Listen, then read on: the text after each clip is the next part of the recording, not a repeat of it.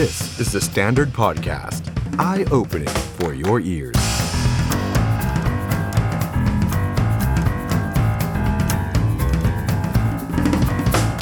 สวัสดีครับ ต้อนรับผู้ชมเข้าสู่รายการ The Standard Now กับผมออฟชัยนนท์หานคีรีรัตน์ครับ คุณผู้ชมครับ วันนี้วันพุธกลางสัปดาห์ 2 กุมภาพันธ์ 2565 นะครับ มาอยู่ด้วยกันที่แฟนเพจ Facebook และ YouTube ของ The Standard นะครับสองช่องทางนะครับ เหมือนเดิมนะครับ พูดคุยกับเรามาได้นะครับ ผ่านทางคอมเมนต์ ทั้ง Facebook แล้วก็ YouTube นะครับ ใครที่เข้ามาแล้วฝากกดไลค์กดแชร์ให้กับไลฟ์นี้นะครับ เป็นกำลังใจให้กับผมและทีมงานด้วยนะครับ วันนี้มีหลายท่านนะครับที่เข้ามาแลกเปลี่ยนความเห็นกันในคอมเมนต์กันเต็มไปหมดเลยนะครับ ตั้งแต่ที่เราได้โปรยหัวข้อเอาไว้ในวันนี้นะครับคุณผู้ชมครับ สวัสดีคุณมาศนิทิศคุณธราเทพ คุณช่อทิพย์คุณแทมกูดคุณแผ่นดิน คุณสุธรรม คุณกมลทิพย์คุณสติวัฒน์คุณนิรันดร์ คุณขวัญซี่นะครับ คุณโจ 500 นะครับอะสวัสดีทุกท่านเลยนะครับ ยังไงมาคุยกันได้นะครับ ว่าประเด็นของเราในวันนี้นะครับ เป็นประเด็นเรื่องที่ ผมว่าเราถกกันมาในสังคมค่อนข้างนานแล้วนะครับ แล้วก็จริง ๆ แล้วเราเคยถกกันไปแล้วรอบหนึ่งนะครับ ก่อนหน้านี้ที่มีข่าวว่าคุณเบลขอบสนาม พร้อมกับกลุ่มเจริญพรเนี่ย ก็ไปยื่นเรื่องนี้ให้แก้กฎหมายที่รัฐสภานะครับ แต่ว่าวันนี้มันกลับมาเป็นประเด็นอีกครั้งนะครับในเรื่องของ Sex Creator ในเว็บไซต์ OnlyFans นะครับเป็นสิ่งที่ยังถกเถียงกันมาโดยตลอด และคิดว่าคงถกเถียงไปอีกนานนะครับล่าสุดคนที่เป็นประเด็นก็คือน้องกวางเดียลองนะครับหรือว่าน้องกวางอาริสานะครับซึ่งน้องกวางเนี่ยโด่งดังมาจากการประกวดนะครับ จนได้ฉายาว่าดิสนีย์เมืองไทยนะครับจริงๆดิสนีย์ไม่ได้เกี่ยวอะไร แต่ว่าน้องกวางแกเสียงใสร้องเพลงของดิสนีย์ได้ไพเราะมากๆนะครับถ้าย้อนกลับไปใครจำเธอได้เนี่ยเธอก็โด่งดังมาจากการประกวด Thailand Got Talent นั่นเองนะครับหลังจากนั้นเธอก็ผันตัวเองนะครับมาเป็นเขาเรียกว่ายูทูบเบอร์มาเป็นสตรีมเมอร์นะครับเพราะว่าเธอมีช anel YouTube ของตัวเอง เธอมีแฟนเพจ Facebook ของตัวเอง เธอสตรีมเกมแคสเกมนะครับแล้วเธอก็ทำ ASMR หรือว่าการที่ทำเสียงแบบผ่อนคลายด้วยวิธีการต่างๆเนี่ยยกตัวอย่างแบบนี้ใครที่นึกหน้าน้องกวางไม่ออกนะครับ ก็เรานำภาพจากเพจ Facebook ของน้องกวางนะครับหรือว่าจาก YouTube ของน้องกวางบางส่วนมาให้ได้ดูกันนะครับต่อมาครับน้องกวางก็ได้ก้าวเข้าสู่วงการ sex creator ใน OnlyFans นะครับแน่นอนว่าเนื้อหาทั้งหมดใน OnlyFans เนี่ยคุณต้องเสียเงิน คนถึงจะได้ชมนะครับ ตอนแรกเนี่ยน้องกวางก็ออกแนวเซ็กซี่นะครับว่าบวิววับวับแวมแวมนะครับแต่ว่าหลังจากนั้นเนี่ยก็ดูว่าจะเซ็กซี่มากขึ้นนะครับมากขึ้นเรื่อยๆนะครับด้วยความที่เธอเนี่ยเป็นนักร้องมาก่อน เธอเป็นคนดังมีคนติดตามเยอะนะครับก็เลยกลายเป็นที่พูดถึงในคนหมู่มาก แล้วก็ถูกกระแสวิพากษ์วิจารณ์เพราะมีคนเหมือนไปดูดคลิป จากใน o อ l y f a n ของเธอแล้วก็เอามาปล่อยแบบไม่เสียเงิน ให้คนได้ดูโดยทั่วไป ทีนี้เนี่ยมันก็เลยกลายเป็นว่าเป็นประเด็นขึ้นมาว่าเอ๊ะแบบนี้เนี่ยในมุมของกฎหมายตกลงแล้วมันถูกหรือผิด เพราะหลาย ๆ ครั้งที่เวลามีคนไปดูดคลิปจาก o อ l y f a n มาเนี่ยตำรวจก็จะมาเลยทันทีตำรวจก็จะมาเลยว่านี่ผิดกฎหมายนั้นโน้นนี้อะไรแบบนี้นะครับซึ่งเรื่องนี้นะครับทางรองผบชนก็ได้พูดถึงเรื่องนี้เมื่อวานนะครับว่าเดี๋ยวขอตรวจสอบก่อนว่ามันจะเข้าข่ายความผิดอะไรบ้างนะครับ ถ้าพบว่ามีความผิดเนี่ยก็จะเรียกตัวทั้งคนที่โพสต์ ทั้งคนที่เผยแพร่นั้นมาดำเนินคดีตามกฎหมาย แต่ตอนนี้เนี่ยยังไม่ได้รับรายงานอะไรเพิ่มเติมนะครับ ถ้าพบว่าผิดตามพรบคอม ก็จะเรียกน้องกวางเดียลองเนี่ยมาสอบปากคำแต่จนถึงขณะนี้วันนี้ตลอดทั้งวันยังไม่มีความเคลื่อนไหวจากฝั่งของน้องกวางนะครับ แต่ว่าเราก็ได้ข่าวมาว่าเธอก็ค่อนข้างจะเครียดอยู่พอทีพอสมควรทีเดียวเชียวนะครับคุณผู้ชมครับ แต่ถ้าย้อนกลับไป น้องกวางไม่ใช่เคสแรกนะครับในเรื่องนี้ครับ จริง ๆ แล้วมันมีอีกหลายเคสเลยเคสที่ดังที่สุด ก็คือน้องตะวันหรือว่าน้องไข่เน่านะครับคุณผู้ชมย้อนกลับไป 20 กันยายนปีที่แล้วเนี่ยตำรวจไซเบอร์โอ้โหนำหมายสารจังหวัดสมุทรปราการ แล้วก็ไปจับกลุ่มน้องตะวันพร้อมกับแฟนหนุ่มเนี่ยตามความผิดพรบคอมพิวเตอร์ครับหลังจากนั้นเนี่ยนะครับก็ได้ดำเนินคดีตามหมายจับนะครับ ข้อหาความผิดก็คือตามประมวลกฎหมายอาญาร่วมกันทำผลิตมีไว้ หรือนำเข้าหรือส่งออกไปนอกราชอาณาจักร หรือทำให้เผยแพร่ด้วยประการใด ๆ อัลลามก เพื่อความประสงค์แห่งการค้า เพื่อแจกจ่ายหรือเพื่อการแสดงแก่ประชาชน โทษเนี่ยบัญญัติไว้ก็คือจำคุก 3 ปี ปรับไม่เกิน 60,000 หรือว่าทั้งจำทั้งปรับนะครับซึ่งตอนนั้นเนี่ยน้องตะวันนะครับก็ให้การภาคเศษก็คือแบ่งรับแบ่งสู้ว่าไม่ได้ทำผิดพรบคอมนะครับเพราะว่า เธอทำในกลุ่มปิดทำใน o อ l y f a n ซึ่งมันต้องเสียเงิน ต้องเป็นสมาชิกเท่านั้นถึงจะได้ดูนะครับ ทีนี้ก็มีหลายคนก็เอามาเทียบเคียงกันนะครับ ว่าถ้าน้องกวางจะโดนดำเนินคดีเนี่ยก็น่าจะเป็นความผิดที่ใกล้เคียงกันกับน้องตะวันนั่นเองนะครับ ทีนี้ต่อมาช่วงปลายปีที่แล้วที่ผมได้เกริ่นไว้ตอนต้น 16 พฤศจิกายน คณะเจริญเจริญพรนะครับนำโดยคุณเบลขอบสนาม คุณลูกนัทธนัทธนากิจอำนวย แล้วก็ น้องไข่เน่านะครับหรือว่าน้องตะวันเนี่ยนะครับก็ได้มาที่รัฐสภาถ้าจำกันได้นะครับเพื่อยื่นเอกสารร่างกฎหมายมาตรา 287 เพื่อสนับสนุนให้มีการแก้ไขสื่อบันเทิงทางเพศให้ถูกกฎหมายครับก็มีที่ปรึกษาประธานสภานั้นเป็นตัวแทนในการรับเอกสารครับคือคณะเจริญพรเนี่ยเขาต้องการแก้ไขประมวลกฎหมายอาญามาตรา 287 แล้วก็พรบคอมมาตรา 14 วงเล็บ4นะครับ ให้สื่อบันเทิงทางเพศ และวัตถุบันเทิงทางเพศนั้นถูกกฎหมายนั่นเองนะครับ ก็มีการยกตัวอย่างจากต่างประเทศในหลาย ๆ เคสนะครับมาว่าทำไมประเทศนั้นทำได้ประเทศนี้ทำได้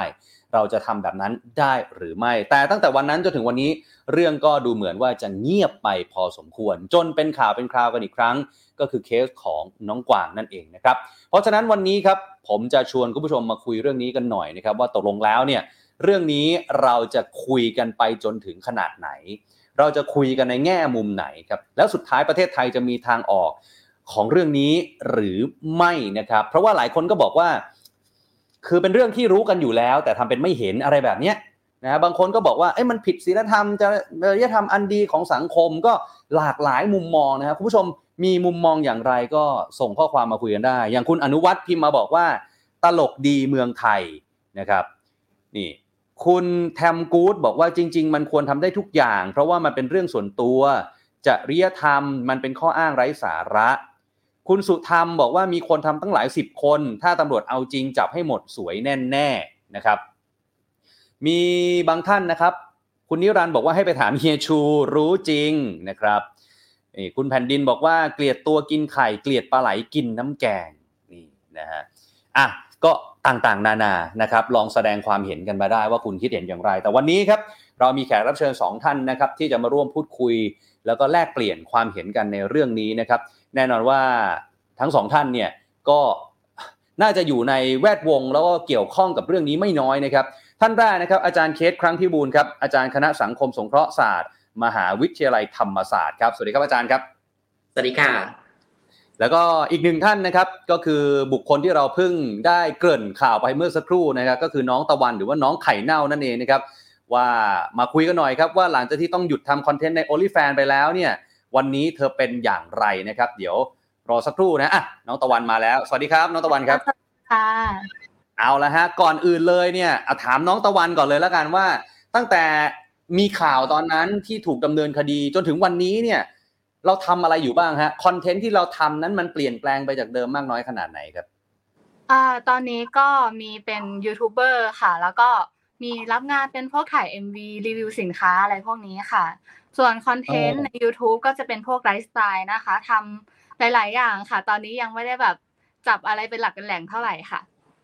อืมอืมอืมอืมทีนี้เดี๋ยวเราได้คุยกับน้องตะวันกันต่อแน่นอนนะฮะ แต่ว่าอาจารย์ครับอาจารย์เคสอาจารย์ มีมุมมองกับเรื่องของ only fan ยังไงบ้างฮะสำหรับตัวอาจารย์ครับ ต้องบอกเออคุณออฟอย่างนี้นะคะ ว่าฉันเป็นเออแฟนคลับคุณตะวันนะคะ แล้วก็เออต้องนับถือในความกล้าหาญในการที่จะเลือกใช้วิธีการอย่างหลากหลายที่จะต่อสู้กับความไม่เข้าใจของสังคมในเรื่องของเออเพศนะคะ ที่ต้องอืมทำความเข้าใจมากกว่านี้ค่ะ คืออย่างนี้ค่ะคุณคุณออฟคะอยากจะเรียนเออคุณออฟว่า การทำความเข้าใจเรื่องประเด็นเรื่องเพศ เพศสถานะแล้วก็เพศวิถีในสังคมไทยเนี่ยมันยังมีความคับแคบอยู่มาก เพราะว่าเราถูกปิดกั้นการเรียนรู้เรื่องนี้อย่างอย่างไม่เข้าใจนะคะทางในแบบที่เป็นทางการผ่านโรงเรียนสถาบันการศึกษา หรือว่าสถาบันทางสังคมอื่นๆเนี่ยที่มันแบบตีกรอบเอาไว้ หรือแม้แต่ครับการเรียนรู้อย่างไม่เป็นทางการอยู่ในบ้านเนี่ย เราไม่อืมสามารถที่จะพูดเพื่อที่จะทำความเข้าใจแล้วก็เรียนรู้เรื่องความเป็นเพศอย่างตรงไปตรงมาไอ้ข้อจำกัดแบบนี้ทั้งการเรียนรู้แบบไม่เป็นทางการและแบบเป็นทางการเนี่ยจึงส่งผลทำให้ เราขาดมิติการรู้เท่าทันเรื่องของเพศ ที่เราต้องการความรู้อีกมากในการทำความเข้าใจค่ะครับอาจารย์แต่ว่าสมมุติไม่สมมุติละฮะคือมีบางคนเขาบอกแบบนี้ฮะอาจารย์ว่าอุ้ยประเทศไทยเนี่ยเป็นประเทศที่เสรีเรื่องการแสดงออกทางเพศมากเลยนะ ถ้าดูจากหน้าจอทีวีก็จะเห็นว่ามีความหลากหลายทางเพศเต็มไปหมดเลย อันนี้อาจารย์จะตอบคนที่เขาแสดงความคิดเห็นประมาณนี้ว่ายังไงดีฮะเออเป็นทัศนะศัพท์ใหม่ที่อยากจะบอกคุณออฟนะคะ ว่าเป็นทัศนะที่ขอใช้คำว่าทอแลนะคะ เป็นทัศนะทอแล ทัศนะทอแลในที่นี้ก็หมายความว่าโกหกตัวเองจากสิ่งที่เกิดขึ้นจริงในสังคมและไม่ยอมรับนะคะนิยามคำว่าทอแลนะคะ เป็นเป็นคำใหม่ในการอธิบายคนกลุ่มนี้ สิ่งที่อยากจะบอกก็คือว่า โอ้ยคุณที่เนี่ยมันมีสิ่งเดียวที่จะบอกได้ว่าการยอมรับไม่ยอมรับในทางสังคมเนี่ยคือเรื่องไหนนั่นก็คือ การมีนโยบายกฎหมายอืมคุ้มครองและป้องกัน แต่เมื่อใดครับก็ตามที่การมีกฎหมายเพื่อการปราบปรามนะคะ หรือการจับกลุ่มเนี่ยเป็นสิ่งที่ไม่ยอมรับ ฉะนั้นอืมหากพูดว่ามันมีการยอมรับเรื่องเพศเนี่ยไม่เป็นความจริง เพราะกฎหมายส่วนใหญ่ที่เกี่ยวข้องกับเรื่องเพศยังเป็นไปในเรื่องของการปราบปรามค่ะ เอออ้าวไหนๆอาจารย์พูดถึงเรื่องนี้มาแล้วก็ต้องถามน้องตะวันต่อเลยว่าตอนนั้นที่เราไปโดนคดีโดนจับเนี่ย ตอนนั้นตำรวจเขาบอกว่าเราโดนคดีอะไรบ้างฮะ ข้อหาอะไรบ้างอ่าเขาบอกว่าโดนเป็นมาตรา287ค่ะกับอ่าพรบคอมมาตราที่14ค่ะ ถ้าจำไม่ผิดนะคะ ครับครับ ซึ่งโทษที่เราโดนเนี่ย ตอนนั้นเออเขาเรียกว่าขั้นตอนตอนเนี้ยจากวันนั้นจนถึงวันเนี้ยมันอยู่ขั้นไหนแล้วฮะกระบวนการทางกฎหมาย อ่าตอนนี้เพิ่งจะส่งเรื่องให้กับทางอายการค่ะ อืม แล้วเราหนักใจไหมฮะ จากวันนั้นถึงวันนี้มันทำให้เราเครียดไหมเพราะเรามีคดีติดตัวอะไรแบบเนี้ย ก็เอาจริง ๆ จากความรู้สึกของหนูเลยอะคนมันไม่เคยมีคดีไม่เคยเจอตำรวจอะหนูกลัวนะ ในวันนั้นน่ะ แต่พอมันผ่านมาเรื่อยๆก็เหมือนกับว่าเราค่อยๆรีแลกซ์เราก็แบบว่า มีการเข้าไปพูดคุยกับตำรวจ มีการไปรายงานตัวไปเจอกับเขามีการแบบ สอบถามว่าเอ้ยขั้นตอนตอนนี้มันถึงตอนไหนตอนไหนแล้วอะไรอย่างเงี้ยค่ะ ก็ครับไม่ได้น่ากลัวขนาดนั้นอืมอืมอืมเรากลับมาคุยกับแฟนเราไหมฮะ ตั้งแต่วันที่โดนว่าหุยเธอทำยังไงกันดีเนี่ยไอคอนเทนต์แบบจะผ่านตัวมาทำอย่างอื่น เป็นพวกยูทูบเบอร์อะไรอย่างเงี้ยค่ะ แต่พออมแบบมีตำรวจเข้ามาก็คือกลายเป็นว่าเราไม่ต้องค่อยๆเฟดตัวแล้วเขาตัดให้เราเลยอ๋อณถ้าในวันนั้นเนี่ยคือหลายคนก็มองว่ามันเหมือนเป็นการไปจำกัดสิทธิ์ ของน้องตะวันไป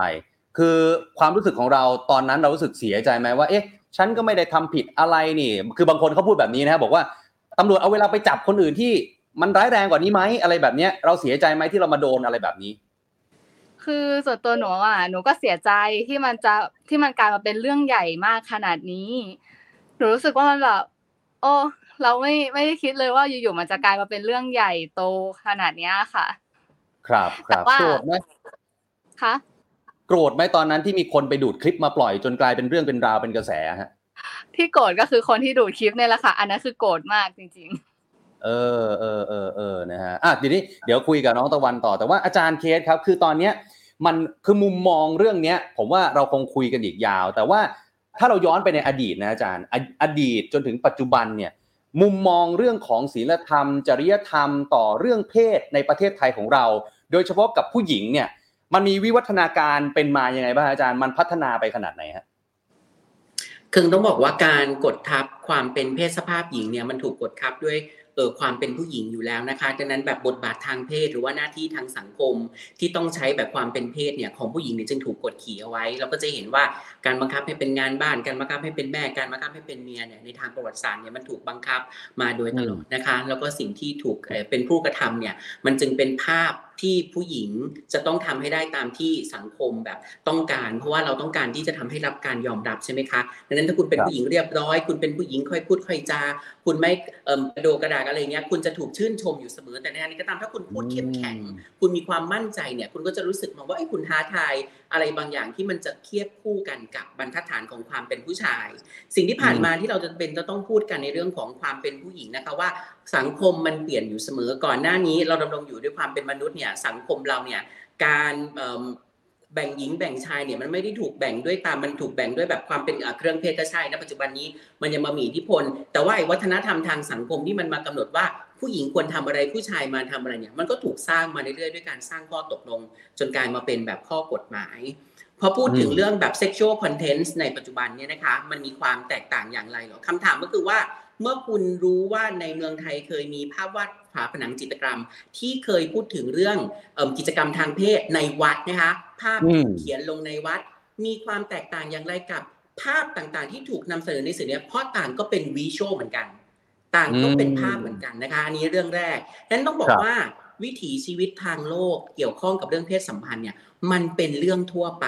มันเป็นเรื่องที่เกิดขึ้นมานานแล้ว เพียงแต่ทำไมมันถึงถูกผลักออกไปให้เป็นสิ่งที่ไม่ยอมรับอย่างแรกเลยค่ะ เพราะมันควบคุมยาก การอืมอยู่ในสังคมเนี่ยมันต้องการการควบคุม ฉะนั้นไอ้เรื่องแรกที่คนมักจะคิดกันก็คือ การควบคุมในเรื่องของแบบพฤติกรรมทางเพศ เพราะมันเพราะมันเป็นตัวเดียวที่ทำให้ควบคุมไปถึงพฤติกรรมของคนในการแสดงบทบาท เช่น ผู้หญิงต้องทำอะไร ผู้ชายต้องทำอะไรอย่างนี้นะคะงั้นการสร้างบรรทัดฐานแบบสิ่งที่เรียกว่าแท้ที่จริงแล้วน่ะ มันควรจะทำให้คนรู้เท่าทันมากกว่า แต่มันกลับอืมเลือกใช้วิธีการของการที่จะสร้างสิ่งบางอย่างที่มาครอบทับแล้วก็ครอบงำเอาไว้ ไอ้ภาพวาดที่พูดให้คุณออฟฟังเมื่อสักครู่เนี้ยไอ้ภาพวาดที่เราเห็นแรกๆเนี่ยมันมาตั้งแต่ปี 2330 ปี 2565 เรายังมาพูดกันว่าสิ่งเหล่านี้เป็นสื่อโป๊สื่อลามก หรือเป็นสิ่งที่ลักษณะลามกอย่างที่น้องตะวันพูดในเรื่องของกฎหมายอาญามาตรา 287 หรือพรบคอมนะคะที่ถูกเอามาใช้ที่น้องตะวันเนี่ยมาถูกเล่นงานเนี่ยนะคะเอ่อพระราชบัญญัติเกี่ยวคอมพิวเตอร์เนี่ยนะคะมาตรา 14 เนี่ย โดยมีเนื้อหาในเรียกว่าในสิ่งที่เป็นแบบลักษณะลามก ในกรณีเดียวกันในเรื่องเดียวกัน ภาพที่อยู่บนฝาผนังวัด ต้องถูกลบไหมต้องถูกเซ็นเซอร์ไหมฮะตำรวจต้องไปเอาสีไปป้ายไหมเพื่อทำอืมให้มันไม่สามารถปรากฏสิ่งที่เรียกว่าลักษณะลามกนะคะ อันเนี้ยจึงเป็นสิ่งที่เกิดขึ้นคราวนี้นิดนึงค่ะ อินเทอร์เน็ตเนี่ยในเมืองไทยเนี่ยมันเกิดขึ้นเมื่อปี 2535 ในไทยที่เริ่มเอาเข้ามาใช้โซเชียลมีเดียเนี่ยมีเข้ามาในปี 2541 นะคะ OnlyFans เนี่ยถูกใช้มาตั้งแต่ปี 2016 จนตอนนี้ปี 2022 OnlyFans ใช้มาแล้ว 6 ปี ก่อนหน้านี้ 6 ปีตำรวจไปมุดหัวอยู่ที่ไหน อืมเขามีมานานแล้วทำไมเพิ่งมาทำตอนนี้ ใช่เอออ้าวแล้วถ้าอย่างนั้นอาจารย์คือก็จะมีคนบางกลุ่มที่เขามองว่า ก็มันเพิ่งรู้ไง เพิ่งเห็นไง แล้วก็เพิ่งรู้ว่าอ๋อนี่ไงมันมีแบบนี้มันเป็นเรื่องที่ผิด แล้วก็ไม่ควรจะมีแบบนี้ในสังคมไทย มันลามกอนาจารมันอุจจาตาอย่างเงี้ย อาจารย์บางคนเขาคิดแบบนี้จริง ๆ อย่างเงี้ยเราจะอธิบายเขาว่ายังไงฮะลักษณะของการที่เออหลายคนเนี่ยนะคะมองในเรื่องของศีลธรรมที่เอามาตัดสินในกรณีนี้ต้องมองว่าเป็นการมองในลักษณะสังคมที่เออคับแคบนะคะ อย่างหนึ่งของการที่เออหลายคนที่ เข้ามาในการใช้แพลตฟอร์มนะคะที่เป็นแบบ OnlyFans เนี่ยมีการอืมทำคอนเทนต์ในลักษณะหลากหลายนะคะบางคนสอนออกกำลังกาย บางคนครับสอนทำอาหาร บางคนสอนแต่งหน้าเออสอนลักษณะอะไรหลายอย่างนะคะดิฉันถ้าอืมสอนหนังสือใน OnlyFans ได้ดิฉันก็จะไปสอนเหมือนกันนะคะ ถ้ามีคนยอมเสียตังค์มาดูเออดิฉันสอนหนังสือนะคะ แต่แต่สิ่งที่เกิดขึ้นก็คือว่าแพลตฟอร์มต่างๆ ถูกพัฒนาไปเรื่อยๆ sexual content ต่างถูกพัฒนามาเรื่อยๆนะคะ ให้สอดคล้องกันกับแพลตฟอร์มตรงนั้น ต้องบอกงี้ค่ะว่าเมื่อมี High Five เมื่อมี Facebook อืมเมื่อมี Instagram เมื่อมี Twitter หรือมี OnlyFans เนี่ยค่ะ sexual content ถูกสร้างขึ้นเสมอ ฉะนั้นสิ่งที่เป็นธรรมชาติของมนุษย์ก็คือการพูดเรื่องเพศ การเรื่องเพศสัมพันธ์ มันถูกปรับครับเปลี่ยนวิธีการไปเสมอ ฉะนั้นสิ่งเหล่านี้ไม่ว่าจะถูกห้าม ถูกแบน ถูกเปลี่ยนเป็นลักษณะแบบไหน แต่ความเป็น sexual content ยังถูกผลิตอยู่เสมอนะคะ ยังถูกผลิตอยู่เสมอ ไม่ว่าจะเป็นผ่านผ่านแพลตฟอร์มใดก็ตามฉะนั้นสิ่งนี้จึงเป็นสิ่งที่ยืนยันว่า การพูดถึง sexual creator หรือการพูดถึงไปถึงกรณีที่เป็น sex worker นะคะ ซึ่งมันอืมมีความเหลื่อมกันมากแต่มันยังมีความแบบไม่เหมือนกันทั้งหมดนะคะต้องทำความเข้าใจ ครับ มันจะยังอยู่ ถ้าเทียบเคียงแบบนี้ sex worker โอ้โห อยู่มานานเป็นอืมอาชีพ เรียกว่าในตำนานในประวัติศาสตร์ทุกคนรู้ที่บันทึกเอาไว้มาอย่างยาวนาน แล้วมาอืมถึงปัจจุบัน ฉะนั้นการปรับเปลี่ยนความเข้าใจของคนในสังคม มันมีไปถึงในเรื่องของการแสดงออกทางด้านนโยบายหรือว่ากฎหมาย ซึ่งบางประเทศอนุญาตและอืมสามารถให้มีการทำงานที่เรียกว่าเป็น sex worker ได้ในบางประเทศด้วยค่ะ ครับครับเดี๋ยวได้มาขยายความกันต่อเรื่องนี้น่าสนใจมากๆนะครับอาจารย์ครับ แต่ทีนี้สลับไปที่น้องตะวันนิดนึงว่า น้องตะวันตอนนี้อายุเท่าไหร่นะครับ ตอนนี้อายุยี่สิบค่ะ ตอนนี้อายุยี่สิบผมอยากรู้พี่อยากรู้มากเลยว่า อย่างสมัยพี่อย่างเงี้ย ตอนสมัยพี่อยู่ประถมมัธยมเนี่ย เรื่องเพศศึกษานี่คือมันมีการสอนกันน้อยมาก วิชาสุขศึกษาเนี่ยถามว่ามีไหมมีแต่มันเหมือนอาจารย์แกแตะแล้วก็ไม่อยากพูดถึงอะ แล้วก็รีบไปอะไรแบบเนี้ย เด็กรุ่นใหม่รุ่นตะวันเนี่ยเขาสอนไหมฮะเพศศึกษายุคนี้สมัยนี้ ก็สอนค่ะ แต่ว่าอาจจะไม่ได้ลงลึกมากขนาดนั้น อันนี้มันแล้วแต่สถานบันการศึกษาด้วยนะคะ ว่าอาจารย์เนี่ยเขาจะเลือกสอนลึกแค่ไหน อันนี้แล้วแต่อืมตัวอาจารย์ด้วยค่ะ อย่างทางครับโรงเรียนหนูเนี่ยก็จะมีการพูดถึงการคุมกำเนิด ไม่ว่าจะเป็นยาคุมถุงยางหรือว่าการฉีดหรือฝังยาคุมนะคะ อันนี้ทางโรงเรียนก็สอนแต่ว่าไม่ได้ลงลึกมากขนาดนั้นค่ะ อืมแล้วแล้วอะไรที่ทำให้ความคิดของเราเปิดกว้าง open ถึงขนาดว่าผันตัวเองมาเป็น sex creator อันนี้พูดถึงก่อนหน้านี้นะฮะก็มันอาจจะเป็นเพราะว่า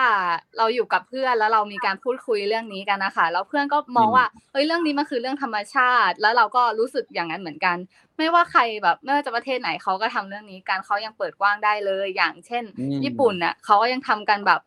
ออกมาเป็นค่ายใหญ่ ๆ ได้เลยอะไรอย่างเงี้ยค่ะ ครับครับครับอาจารย์แบบนี้แปลว่าถ้าเรายิ่งปิดเนี่ย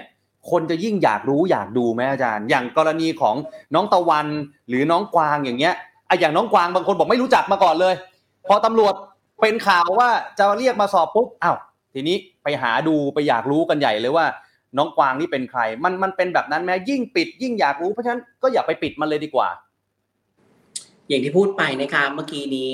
เมื่อคุณบรรลุนิติภาวะแล้วเนี่ย คุณมีสิทธิ์ตัดสินใจในการที่จะเลือกทำอย่างที่อืมตัวเองอยากทำเนี่ยได้เสมออยู่แล้วนะคะฉะนั้นการบรรลุนิติภาวะของเราเนี่ยมันเป็นการสร้างความมั่นใจ ไม่งั้นกฎหมายมันไม่กำหนดไว้หรอกว่า การที่คุณบรรลุนิติภาวะคุณสามารถทำอะไรก็ได้นะคะและในครับหลายประเทศเมื่อมีข้อคอนเซิร์นหรือข้อกังวลที่เกี่ยวข้องกันกับในเรื่องอืมของเอิ่มพฤติกรรมทางเพศเนี่ยนะคะมักจะถูกตัดสินเสมอนะคะ เช่น ใครบ้างที่จะสามารถเข้าไปดูสื่อ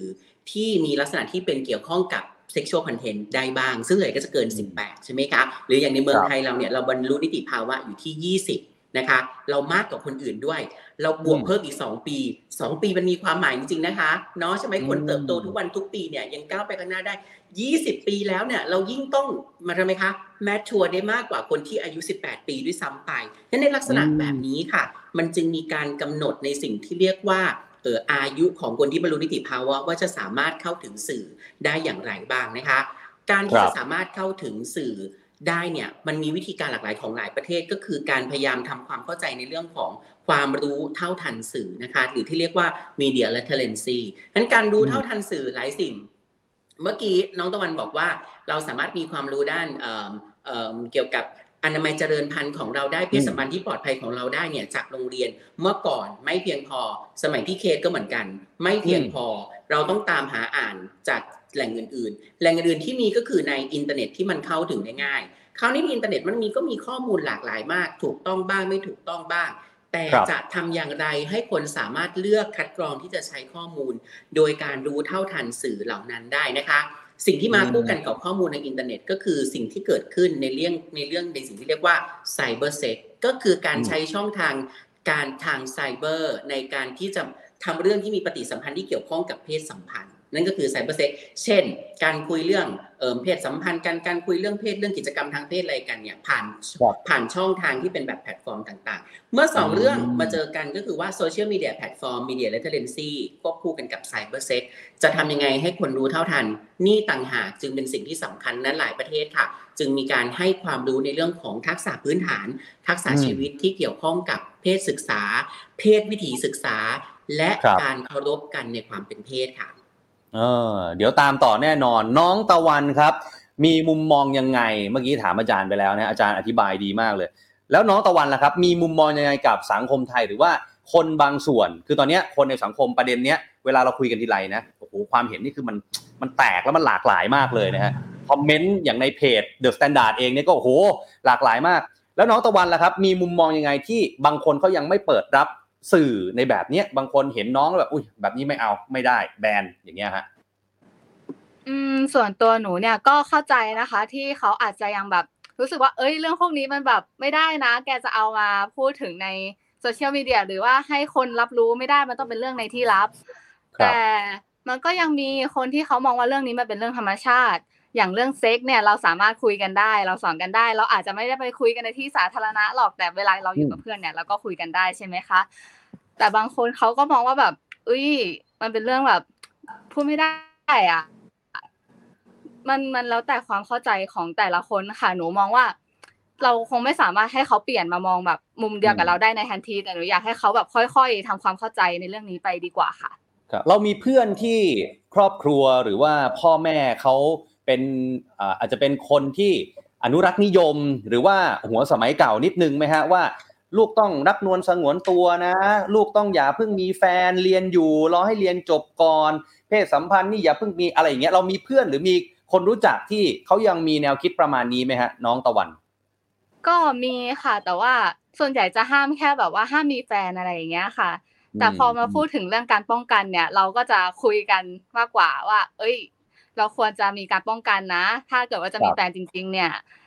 แบบแต่เรื่องพวกนี้ส่วนใหญ่เราคุย เราไม่ค่อยกล้าคุยกับพ่อแม่อะค่ะ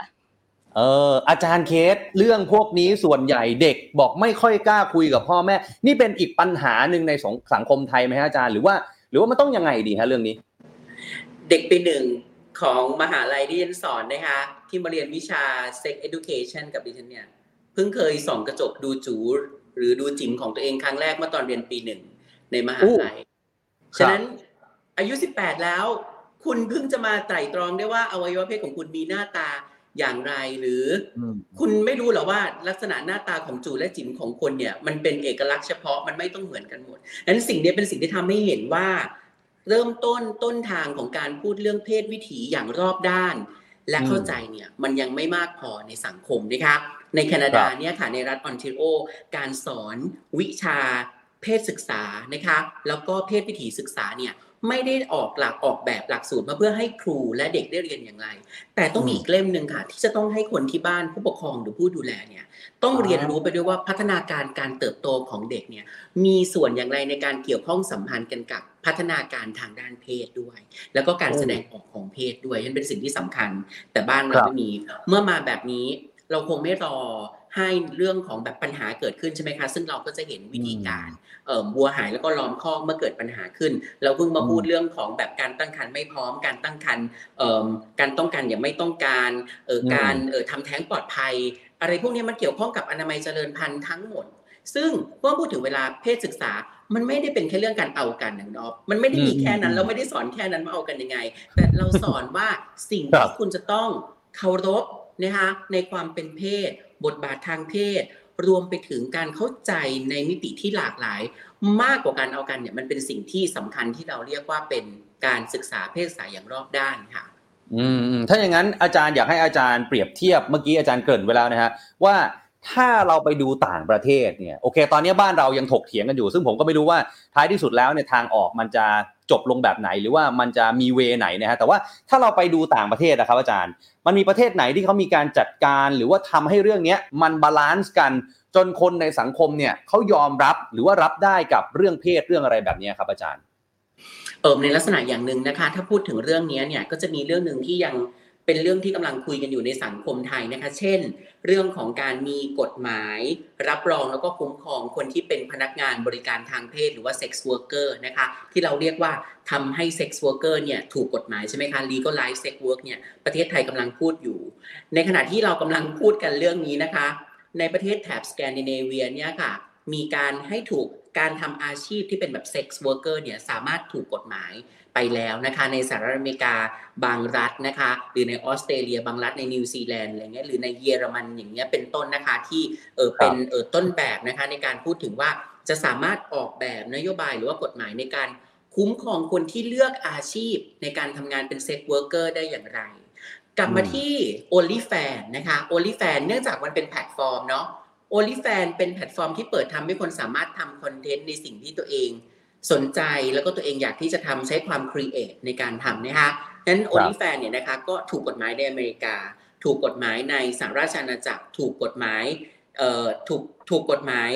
ในทั้งเอ่มเอ่มแคนาดาด้วยนะคะทั้นทั้ง 3 ที่ก็ถือว่าเป็นที่ใหญ่ ๆ แล้วมีประชากรเยอะมากนะคะที่เอ่อ OnlyFans เนี่ยถูกอนุญาตให้ถูกกฎหมาย แต่อย่างที่ครับบอกค่ะ ว่าที่มันถูกกฎหมายเพราะว่าคุณสามารถทำคอนเทนต์อะไรก็ได้ เมื่อเปรียบเทียบกันเอ่อ Facebook อันนี้เดี๋ยวก็พูดถึงแพลตฟอร์มเอ่อแอปพลิเคชันต่างๆนะคะ Facebook ครับ Instagram Twitter ช่องทางอื่นๆ TikTok อะไรเงี้ย มันสามารถที่จะสร้างมาเป็นแบบ sexual content ได้หมด ได้หมดอืมเว็บไซต์ ทุกอย่างทุกอย่างทำได้หมดใช่ไหมคะ มันสามารคถรับเกิดขึ้นได้หมด มันไม่ใช่แค่แบบ OnlyFans ฉะนั้นการมาจับ การมาเชือดไก่ให้ลิงดู การอืมถือสิ่งที่เรียกว่าเป็นแบบเอิมจริยธรรมทางสังคมเนี่ยต้องบอกว่ามันไม่สอดคล้องกันกับในเรื่องของความเปลี่ยนแปลงไปและการทำความเข้าใจ การไปจับไม่ได้ช่วยทำให้เกิดการเปลี่ยนแปลง การไปครับจับยิ่งจะทำให้คนสนใจเรื่องนี้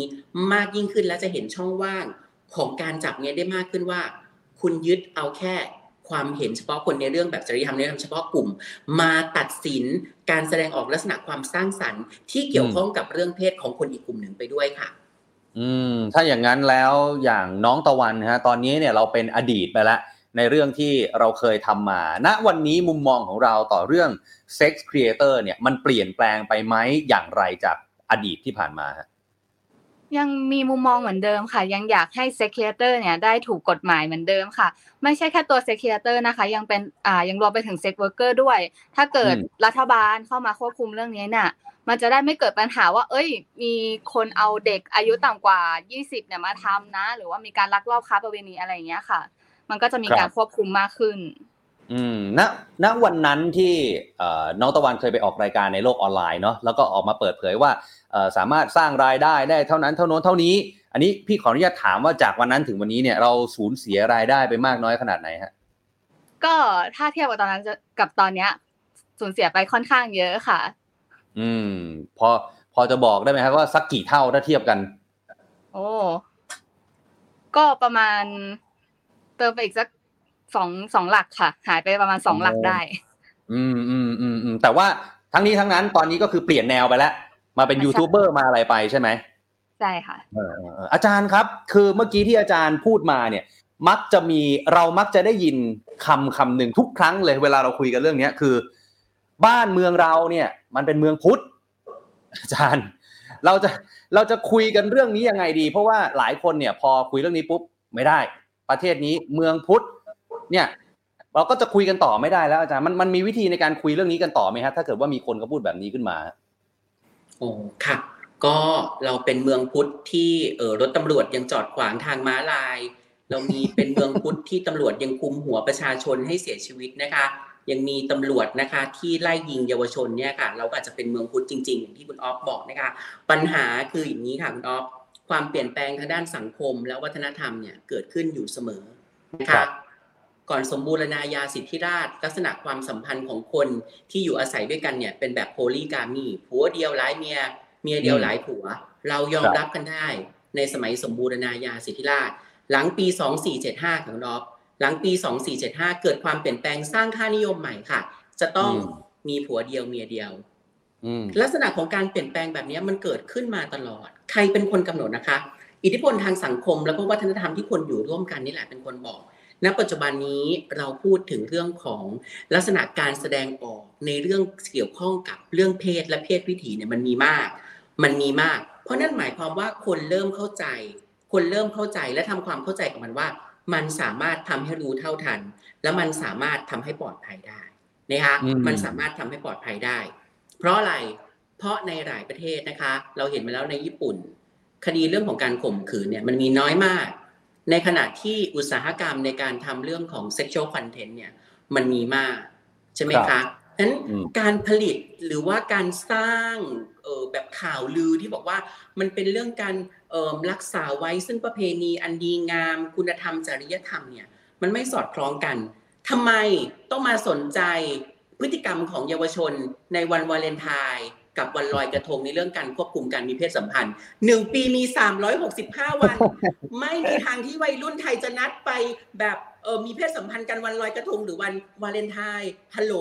มี 365 วัน วิธีคิดของการควบคุมต่างหากค่ะ วิธีครับคิดการควบคุมแบบรัฐแบบเป็นคุณพ่อรู้ดีเนี่ย มันจึงทำอืมให้เกิดผลเสียมากกว่าที่จะเกิดผลในด้านของการสนับสนุนแล้วก็การคุ้มครองค่ะ อืม อาจารย์ครับคือก็มีหลายท่านเนี่ยบอกว่าถ้าอย่างนั้นแล้วเนี่ยยกโมเดลของหนัง AV ญี่ปุ่นมาได้ไหมว่าบ้านเราเนี่ยจะทำแบบหนัง AV ญี่ปุ่นได้ไหมฮะอาจารย์ ปัจจุบันนี้ระบบของการเซ็นเซอร์แบบสิ่งที่เรียกว่าการใช้จริยธรรมเนี่ยค่ะ มันถูกเอามาตีความการเซ็นเซอร์ ฉันคุณก็จะเคยเห็นว่าฉากบางฉากในซีรีส์เมืองไทยเซ็นเซอร์ หนังอืมภาพยนตร์บางเรื่องถูกเซ็นเซอร์ สื่อบางสื่อ งานศิลปะบางอย่างเนี่ยถูกควบคุมแล้วก็ถูกเซ็นเซอร์ ลักษณะแบบเนี้ย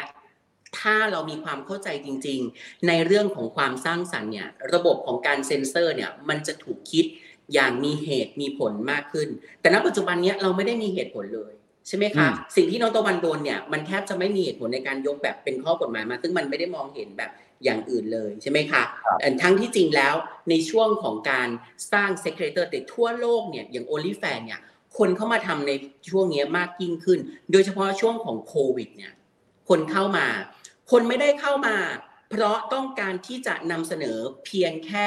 ความครีเอทในทางด้าน sexuality เท่านั้น แต่คนเข้ามาเพราะตรงนี้เป็นพื้นที่ที่สามารถ ทำรายได้ในช่วงที่เขาไม่สามารถทำงานอย่างอื่นได้อย่างเดิมที่เขาเคยทำนั้นการตอบโจทย์ทางด้านสถานะเศรษฐ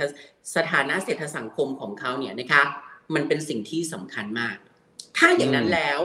เมื่อไม่ให้เขาทำหรือเมื่อไม่ให้เขาเข้าถึงในเรื่องของการทำโอลิแฟน รัฐมีสวัสดิการ มีสิ่งอะไรที่รับรองเยียวยาจากคนที่ตกงานในช่วงของโควิดได้บ้าง สิ่งนี้เป็นคำตอบค่ะ ที่จะทำให้เราเห็นว่าทำไมควรที่จะดูแลและคุ้มครองคนที่อยู่ในอุตสาหกรรมนี้มากกว่าการป้องปราม หรือมากกว่าการปราบปรามค่ะ ครับ ทีนี้มันมีคำถามหนึ่งนะอาจารย์แล้วก็น้องตะวันนะผมเชื่อว่าเเวลาน้องตะวันไปรายการข่าวไหนๆเนี่ยก็น่าจะโดนคำถามลักษณะประมาณเนี้ยคืออันนี้มีคุณผู้ชมพิมพ์มานะครับแล้วเดี๋ยวจะถามอาจารย์เคสด้วยนะครับ ก็คือว่า คุณผู้ชมถามว่าอยากถามน้องตะวันว่าถ้าวันหนึ่งน้องตะวันเจอคลิปแม่ของตัวเอง มีเพศสัมพันธ์กับผู้ชาย น้องคิดเห็นอย่างไรครับอ่าในมุมของหนูหนูก็มองว่ามันก็เป็นเรื่องของเขาค่ะ มันเป็นอืมการตัดสินใจ เออขอโทษค่ะ มันเป็นการตัดสินใจของเขาไปแล้วที่เขาจะทำเขาสามารถอธิบายกับเราได้แน่นอนค่ะว่า เขาทำอืมเรื่องเนี้ยไปทำไม และอีอืกมอย่างเรื่องเพศมันก็เป็นเรื่องปกติอะค่ะ ที่เราควรจะเอามาเป็นการพูดคุยในครอบครัวได้แล้ว อย่างน้อยก็สอนการป้องกันอย่างแบบถูกวิธีในครอบครัวก็ยังดีค่ะ อืมอืมอาจารย์ล่ะครับ เพราะผมเชื่อว่า คือเวลาเรามาคุยกันเรื่องแบบเนี้ยก็มักจะมีคำถามประมาณเนี้ยอยู่เสมอว่าอ้าวคุณมาทำเป็น Sex Creator แล้วคุณปล่อยคลิปออกไปเต็มไปหมด วันหนึ่งลูกมาดู ลูกจะรู้สึกกับพ่อแม่ตัวเองยังไง อาจารย์อาจารย์จะตอบเคสแบบนี้ว่ายังไงดีฮะ คำถามแบบนี้ถามได้ค่ะ แต่เก็บไว้ถามตัวเองนะคะ ว่าถ้าเกิดขึ้นแบบนั้นกับตัวเองจะถามไง ไม่ต้องมาถามเราทั้งสองคนนะคะ เราสองคนเนี่ยบรรลุติภาวะ เรารู้ว่าสิ่งที่เราเลือก เรารู้ว่าสิ่งที่เขาเราทำเนี่ย มันจะมีผลอย่างไรเราได้ตัดสินใจแล้วนะคะ สิ่งเนี้ยค่ะเป็นสิ่งที่มันแบบทำให้เราเห็นเออโครงสร้างการครอบงำในเรื่องของวัฒนธรรมความเป็นเพศ โดยเฉพาะความเป็นเพศชายที่มันถูกครอบงำอยู่เสมอ เรื่องแบบนี้นะ ถ้าเกิดขึ้นกับผู้ชายนะ มันน้อยมากที่จะมีการพูดถึงหรือการตามขนาดนี้คุณน้องลองดูสิเคสที่โดนจับมักเป็นเคสของผู้หญิง นี่เป็นเออโครงการรับใช้เพศสภาพของความเป็นชายที่มันกดขี่ความเป็นผู้หญิงเอาไว้ แล้วมองว่าผู้หญิงเนี่ยไม่รู้เท่าทันนะคะ ผู้หญิงเนี่ยไม่สามารถมีสิทธิ์เลือกได้ ผู้ชายถอดเสื้อเตะบอลได้ เราเนี่ยแค่เปิดไหล่เนี่ยเราโชว์โชว์ไหล่อยู่แล้วใช่ไหมคะนั้นนั้นสิ่งเนี้ยมันเป็นสิ่งที่ทำให้เราเห็นเลยว่า ความเป็นเพศเนี่ยโดยเฉพาะความเป็นเพศหญิงและเพศสภาพอื่นที่ไม่ใช่เพศชายเนี่ยในสังคมนิยมชายหรือสังคมชายเป็นใหญ่เนี่ยมันถูกกดทับเอาไว้จริงๆแล้วไอ้อืมคำถามแบบเนี้ยคุณ มันเป็นคำถามที่แบบ เป็นเราเราก็ไม่ถามน่ะ เป็นเราเราก็จะไม่มาถามตะวัน เป็นเราก็จะไม่มาถามกับเราดูนะว่าแบบเฮ้ยถ้ามันเป็นอย่างนี้ไง คุณ my body is my business นะถึงอืมเวลานี้ยืนยันแล้วค่ะ คนที่ตัดสินใจในการทำเป็น Sex Worker หรือคนที่เขาเลือกจะขายคอนเทนต์ที่เกี่ยวข้องกับเซ็กซ์เนี่ยเขาได้ตัดสินใจและเขาได้เลือกแล้วนะคะ อย่างที่สองค่ะ ต้องมองว่าเรื่องนี้จะรับการสนับสนุนยังไง เมื่อคุณมองว่า sex work is work งานทุคกรับงาน คุณทำงาน คุณมีประสบการณ์ คุณใช้ความสามารถ คุณมี qualification ทุกคนต้องได้รับการพัฒนา ไม่มีงานไหนที่ทำง่ายทั้งหมดทุกงานใช้ความคิดทุกงานใช้การเตรียมพร้อมและทุกงานต้องได้รับการพัฒนาเสมอ เมื่อคิดแบบนี้แล้วค่ะ มันจะช่วยทำให้เราไม่มองเรื่องเพศอย่างเหยียด ไม่มองเรื่องเพศอย่างเป็นสิ่งที่ลวนลาม และไม่มองเรื่องเพศอย่างที่ข่มขู่อย่างที่เคยมีหลายกรณีที่เคยเกิดขึ้นในสังคมไทยค่ะครับครับน้องตะวันครับ ท้ายที่สุดแล้วเนี่ย เรื่องนี้เราคุยกันมาหลายรอบแล้วณนะวันนี้ถ้ามีโอกาสอยากจะพูดเรื่องนี้ให้ผู้ใหญ่ที่เขามีอำนาจที่จะเปลี่ยนแปลงสังคม เปลี่ยนแปลงวัฒนธรรมเปลี่ยนแปลงอะไรบางอย่างในบ้านเมืองของเราเนี่ย หรือผู้ใหญ่ที่อาจจะยังไม่เปิดรับเรื่องพวกนี้ ให้เขาเข้าใจในมุมของเรามีอะไรอยากจะฝากครับหนูก็อยากจะฝากให้เขาเนี่ย ค่อย ๆทำความเข้าใจเกี่ยวกับเรื่องนี้ไปค่ะแบบทำความเข้าใจว่าทำไมคนกลุ่มนี้เขาถึงเลือกที่จะทำแบบนี้เขาอาจจะมีสาเหตุบางอย่าง ที่เขาจะต้องเลือกทำเป็นอาชีพนี้ หรือว่าเขาทำด้วยความชอบ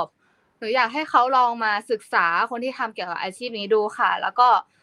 อาชีพเนี้ยมันไม่ใช่อาชีพที่จะทำให้คุณค่าของคนเนี่ยลดลง เขาก็ยังมีความเป็นคนเหมือนเดิม มันไม่ได้ทำให้คนอื่นเกิดความเสียหายค่ะ แต่ว่าณที่นี้หนูอยากจะบอกว่าหนูไม่ได้สนับสนุนให้ทุกคนต้องมาทำเป็น Sex Creator หรือว่าเป็น Sex Worker นะคะมันแค่เป็นทางเลือกอีกทางนึงไม่ได้สนับสนุนให้ใครต้องมาทำนะคะ ครับครับครับอาจารย์เคสครับ สุดท้ายแล้วท้ายที่สุดแล้วเนี่ยตกลงแล้ว เรื่องเพศที่เราคุยกันมากับ ค่านิยมบางอย่างในสังคมไทยเนี่ย มันจะมีทางออกร่วมกันจริงๆไหมฮะในอนาคตนะครับ ค่ะ การพยายามทำให้เราเรียกว่ารู้เท่าทันในเรื่องของความเปลี่ยนแปลงไปในเรื่องของเพศ เพศสถานะแล้วก็เพศวิถีเป็นสิ่งที่จำเป็นนะคะณปัจจุบันนี้หากเรื่องแบบนี้เราคุยกันเมื่อ 20 ปีที่แล้ว เราจะไม่มีช่องทางในการพูดเรื่องนี้เลยใช่ไหมคะนั้นเราเห็นแล้วค่ะว่าความเปลี่ยนแปลงในการที่การต้องการความเข้าใจ การต้องการในการที่จะมาถกเถียงกันนะคะว่า สิ่งเหล่านี้มันสร้างความรู้อย่างไรบ้างเนี่ยจึงเป็นสิ่งที่สำคัญ คือแน่นอนเราอยู่วงการการศึกษา เราสอนเรื่องเพศศึกษาในมหาวิทยาลัย เราพูดเรื่องความหลากหลายทางเพศ มันเป็นสิ่งที่ท้าทายเสมอนะคะ การถูกตีตาการถูกเลิกปฏิบัติด้วยความเป็นเพศ ไม่ว่าจะเป็นเพศสภาพใด ๆ ก็แล้วแต่เนี่ยมันยังมีอยู่ในสังคมฉะนั้นการเพิ่มข้อมูลในการสร้างความรู้ มันจึงเป็นสิ่งที่สำคัญค่ะ การรู้เท่าทัน สื่อโดยเฉพาะการรู้เท่าทันในเรื่องของเออความปลอดภัยทางด้านไซเบอร์เป็นสิ่งที่เราเรียนรู้ได้นะคะเป็นสิ่งที่เราสอนกันได้ และเป็นสิ่งที่เราจะสามารถหัดเคารพคนอื่นได้ จากสิ่งที่เขาเป็นอยู่เรื่องนี้ต่างหากค่ะที่เป็นสิ่งที่สำคัญมาก ๆ ที่เราจะทำให้เราเข้าใจคนอื่นได้มากยิ่งขึ้นค่ะ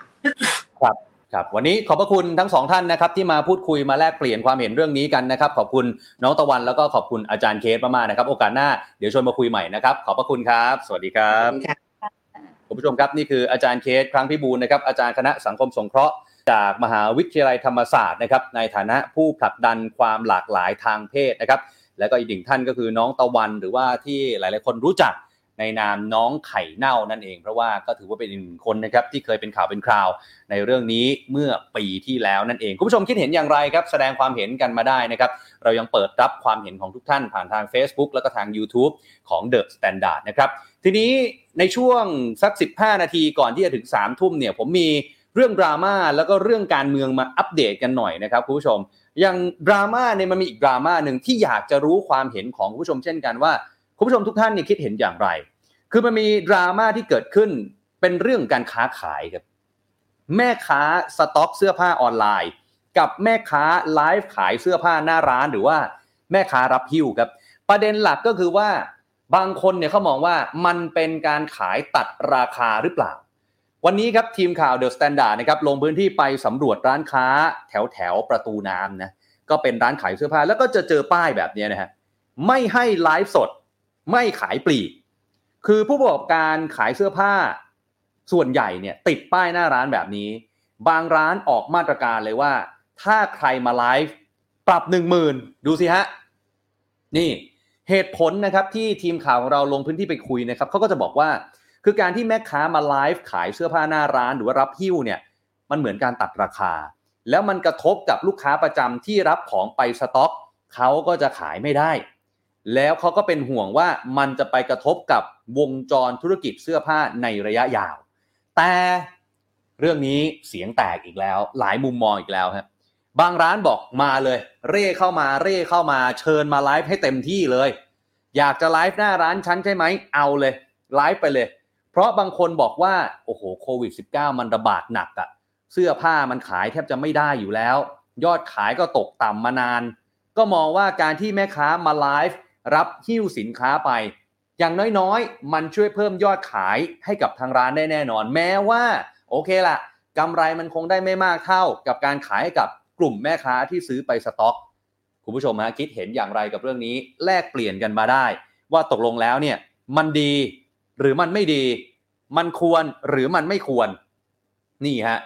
อะลองแสดงความเห็นกันมา นี่คือเรื่องที่เป็นดราม่าอีกเรื่องหนึ่งในสังคมออนไลน์ในวันนี้นะครับ ทีนี้ผมขออนุญาตไปที่การเมืองกันหน่อยนะครับการเมืองช่วงนี้ก็มันเหลือเกินนะครับผู้ว่ากทมคุณผู้ชมเราจะถามไปเรื่อยๆนะครับว่าคุณจะเลือกใคร แล้วคุณคิดว่าใครจะได้เอาอย่างนี้แล้วกัน เพราะวันนี้มีความเคลื่อนไหวจากหลายท่าน ทั้งคนที่ประกาศตัวแล้ว และคนที่มีข่าวลือ เริ่มจากที่ประกาศตัวแล้วครับ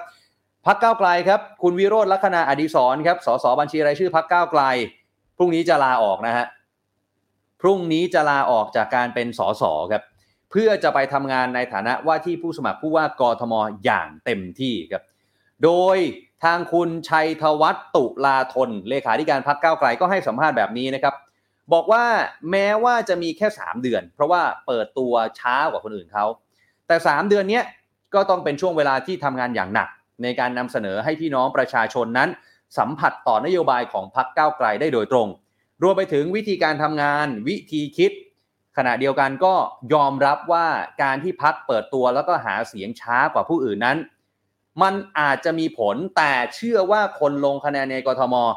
มีความคิดความชอบต่างกันหลายแบบ เชื่อว่าคุณวิโรธจะสามารถเข้าถึงประชาชนได้ในช่วง 3 เดือนนี้อย่างแน่นอน นี่คือพักก้าวไกล ทีนี้ไปที่อาจารย์ชัดชาติสิทธิพันธ์กันบ้างครับ อาจารย์ชัดชาติแน่นอนนะครับเปิดตัวมาเป็นคนแรก ๆ ในฐานะอิสระครับอาจารย์ชัดชาติวันนี้ล่าสุดครับได้พูดถึงนโยบายเบื้องต้นและปัญหาที่ต้องเร่งแก้ไขก็คือปัญหาเศรษฐกิจ ปัญหาเรื่องฝุ่น หาเร่แผงลอย สาธารณสุขขยะความปลอดภัย การกระจายอำนาจ การระบายน้ำเสีย การศึกษาที่อยู่อาศัย หมาแมวจรจัด ความหลากหลายทางเพศและคนไร้บ้านครับโดยภายในเดือนนี้จะเปิดตัวนโยบายที่เป็นรูปธรรมมากขึ้น อาจารย์ชัดชาติบอกว่าหน้าที่ของผู้ว่ากทมมี 2 อย่างที่ต้องทำคือ 1. เพิ่มคุณภาพชีวิตและ 2. เพิ่มเงินในกระเป๋าครับ นอกจากนี้อาจารย์ชัดชาตินะครับยังได้พูดถึงการเลือกตั้งด้วยนะครับว่าก็น่าจะมีในเดือนพฤษภาคมนี้แหละก็เป็นเรื่องที่ดีนะครับถ้าทำได้ เพราะมันมีหลายเรื่องที่ต้องรีบแก้ไขครับ ก็พร้อมขอบคุณรัฐบาลที่ยืนยันจะจัดให้เลือกตั้งในเดือนพฤษภาคม และขอให้ทำตามที่บอกเอาไว้ นักข่าวก็ถามอาจารย์ชัดชาติว่าอาจารย์อาจารย์เปิดตัวก่อนจะได้เปรียบไหมอาจารย์บอกว่ามันก็มีทั้งข้อดีข้อเสียครับ ข้อดีก็คือเห็นปัญหาก่อนใครเพื่อน แต่ข้อเสียก็คือก็จะทำให้ทีมงานนั้นล้า แต่มองว่าเรื่องของเวลาไม่ได้มีผลมากนัก เพราะท้ายที่สุดแล้วอาจารย์มองว่ามันจะไปวัดกันที่ 4 เดือนสุดท้ายก่อนการเลือกตั้งนั่นเอง นักข่าวก็ถามว่าแล้วแบบนี้สมมุติถ้าเพื่อไทยประกาศว่าจะสนับสนุนอาจารย์ชัดชาติ อาจารย์จะว่ายังไง เพราะอาจารย์ก็เคยอยู่เพื่อไทยมาก่อนอันนี้ ทุกคนรู้กันดี อาจารย์บอกว่าส่วนตัวลงในนามอิสระ แต่ถ้ามีพักการเมืองไหนสนับสนุนก็ไม่ปฏิเสธ แต่อยากให้สนับสนุนที่นโยบายและแนวทางการทำงานมากกว่าครับ ทีนี้นักข่าวก็ถามว่าการเลือกตั้งซ่อมที่หลักสี่จตุจักรเรื่องของสสเนี่ยมันมีผลอะไรไหมนะครับ อาจารย์บอกว่าไม่ได้วัดการเมืองใหญ่ได้มากนัก มันเป็นเพียงแค่รายเขตแล้วก็รายบุคคล แต่ที่น่ากังวลก็คือคนใช้สิทธิ์น้อยนั่นเองนะครับ อีกหนึ่งคนครับพี่เอครับคือพี่เอแกเรียกตัวเองแบบนี้ เราก็เรียกพี่เอบ้างนะฮะดรเอสุชัชวีสุวรรณสวัสดิ์ครับเป็นอีกหนึ่งแคนดิเดตจากพรรคประชาธิปัตย์ครับดรเอแกก็ลงพื้นที่หาเสียงอย่างต่อเนื่องนะครับ ล่าสุดเจ้าตัวเนี่ยได้ออกมาเปิดเผยว่าตลอดการเดินทางที่ผมได้ไปพบพี่น้องแต่ละเขต คือการเรียนรู้ที่มีค่ามากที่สุด ผมจะไปทุกพื้นที่ เพื่อรับฟังศึกษาปัญหาด้วยตัวเอง เพราะความเข้าใจอย่างแท้จริง จะทำให้เปลี่ยนกรุงเทพเราทำได้แน่นอนครับ เป็นสโลแกนของดรเอเขานะฮะกรุงเทพเราทำได้ ทีนี้เนี่ยดรเอเองเนี่ยนะฮะก็บอกว่ามีเรื่องราวประทับใจมากมายนะตลอดการลงพื้นที่ไปที่เขตต่างๆ ขณะเดียวกันครับที่สร้างความฮือฮามากที่สุดในวันนี้คงหนีไม่พ้น คนที่มีข่าวมาตลอดว่าจะลงแต่ยังไม่ลงนะครับ นั่นก็คือมาดามแป้งครับนวลพันธ์ล่ำซำครับมาดามแป้งเนี่ยโอ้โห จู่ๆก็โพสต์รูป โพสต์ Facebook ตั้งแคปชั่นที่ทำให้หลายคนนั้นฉงนและสงสัยเหลือเกิน เมืองไทย News Update รัฐบาลขยับเปิดเผยไทม์ไลน์เบื้องต้นเลือกตั้งผู้ว่ากทม คาดวันกาบัตรในเดือนพฤษภาคมนี้ จะพร้อมๆกับเลือกตั้งสอกอด้วยร้อยวันพันปีคนไปสังเกตบอกว่า มาดามแกไม่ค่อยโพสต์อะไรแบบนี้นะแกโพสต์แต่เรื่องบอลก็รูปแก ไม่ก็บริษัทประกันของแก วันดีคืนดีจู่ๆวันนี้มาโพสต์เรื่องเลือกตั้งผู้ว่ากทม ยิ่งโหมข่าวลือเข้าไปใหญ่ว่ามีโอกาสไหมที่มาดามแป้งจะลงในนามพักพลังประชารัฐ หรือจะลงในนามอิสระ แต่มีพักการเมืองไหน หนุนให้เป็นผู้ว่ากทมหรือเปล่า หลายคนก็เริ่มตีข่าวเริ่มตั้งข้อสังเกตในเรื่องนี้นะครับ ทีนี้มาย้ำกันอีกครั้งหนึ่งนะครับ ว่าแคนดิเดตผู้ว่ากทม จนถึงวันนี้เนี่ยนะครับมีใครกันบ้างนะครับที่ออกมาเปิดเผยตัวแล้ว แล้วก็เป็นตัวเต็งนะครับ แน่นอนนะครับ หลักๆ เลยก็คือมีศาสตราจารย์ดร สุชัชวีสุวรรณสวัสดิ์นะฮะลงในนามพักประชาธิปัตย์ครับเป็นอดีตอธิการบดีสถาบันเทคโนโลยีพระจอมเกล้าเจ้าคุณทหารลาดกระบังครับอายุ 49 ปีนะครับสำหรับ ดรเอนะครับท่านที่สองครับรองศาสตราจารย์ ดรชัดชาติสิทธิพันธ์อายุ 55 ปีครับเป็นอดีตรัฐมนตรีคมนาคม อดีตแคนดิเดตนายกของพรรคเพื่อไทยนะครับมีคุณวิโรธลักษณะอดิศรครับอายุ 44 ปีสสบัญชีรายชื่อพักก้าวไกลพรุ่งนี้ก็จะเป็นอดีตสสนะครับมีพลตำรวจเอกอัศวินขวัญเมืองอายุ 70 ปีครับพลตำรวจเอกอัศวินนี่จริงแล้วยังไม่แน่นะครับยังไม่แน่นะครับว่าจะลงหรือไม่ลงแต่ว่า คุณอัศวินเป็นผู้ว่าคนปัจจุบันเพราะฉะนั้นเราใส่มาก่อนแล้วกัน